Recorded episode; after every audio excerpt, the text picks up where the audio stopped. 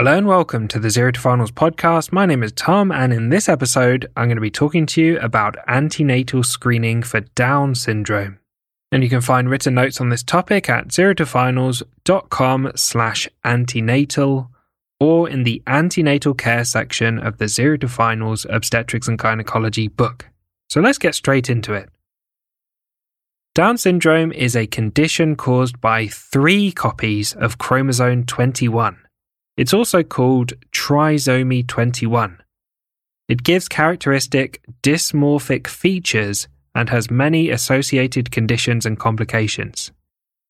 The extent to which a person is affected and the related conditions vary between individuals. All women are offered screening for Down syndrome during pregnancy, and the purpose of the screening test is to decide which women should receive more invasive tests to establish a definitive diagnosis. It's the choice of the woman whether to go ahead with screening or not. The screening tests involve taking measurements from the fetus using ultrasound, combining those measurements with the mother's age and blood results, and providing an indication of the risk of Down syndrome. Older mothers have a higher risk of Down syndrome.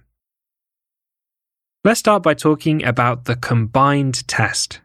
The combined test is the first line and the most accurate screening test. It's performed between 11 and 14 weeks gestation and involves combining results from ultrasound and the maternal blood tests. An ultrasound scan is used to measure the nuchal translucency, which is the thickness of the back of the neck of the fetus. Down syndrome is one cause of a nuchal thickness greater than 6 millimeters.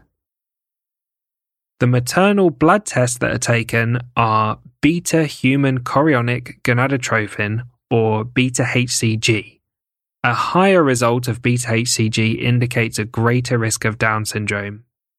And pregnancy associated plasma protein A or PAPP-A and a lower result indicates a greater risk of Down syndrome. Next, let's talk about the triple test. The triple test is performed between 14 and 20 weeks gestation if it's too late to have the combined test.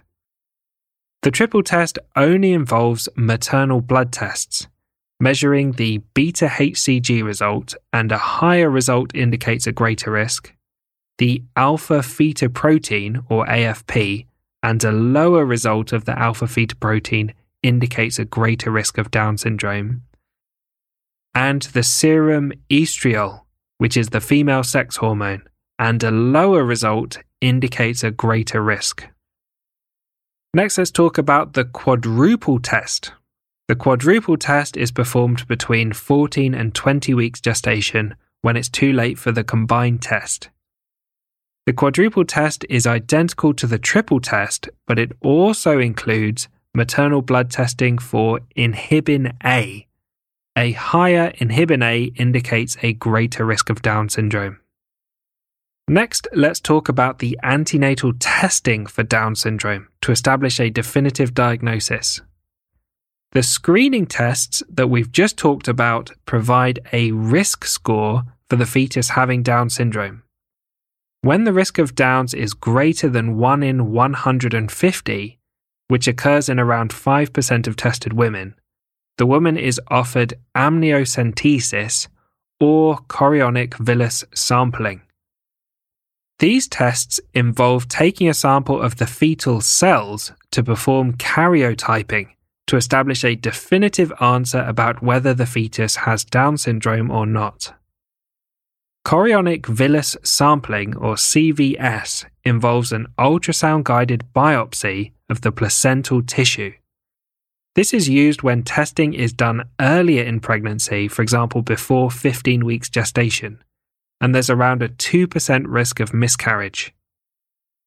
Amniocentesis involves ultrasound guided aspiration of amniotic fluid using a needle and syringe. This is used later in pregnancy once there's enough amniotic fluid to make it safer to take a sample, and there's about a 1% risk of miscarriage. So the risk of miscarriage is lower with amniocentesis, but you get an earlier answer with chorionic villus sampling. It's not possible to do amniocentesis earlier because you need enough amniotic fluid to make it safe to do an ultrasound guided aspiration. Finally, let's talk about non invasive prenatal testing. Non invasive prenatal testing, or NIPT, is a relatively new test for detecting abnormalities in the fetus during pregnancy. It involves a simple blood test from the mother. The blood will contain fragments of DNA, some of which will be from the placental tissue and represent the fetal DNA. These fragments can be analyzed to detect conditions such as Down syndrome. Non invasive prenatal testing is not a definitive test, but it does give a very good indication of whether the fetus is affected. It's gradually being rolled out in the NHS as an alternative to invasive testing, meaning chorionic villus sampling and amniocentesis, for women that have a higher than 1 in 150 risk of Down syndrome. So, thanks for listening to this episode on antenatal screening for Down syndrome. As always, a big thank you to Harry Watchman for perfectly editing the podcast. If you want early access to the Zero to Finals podcast episodes, consider supporting Zero to Finals on Patreon, where you'll also get loads of other benefits, for example, my full course on how to learn medicine. And I hope you join us for the next episode where we'll talk about chronic conditions in pregnancy.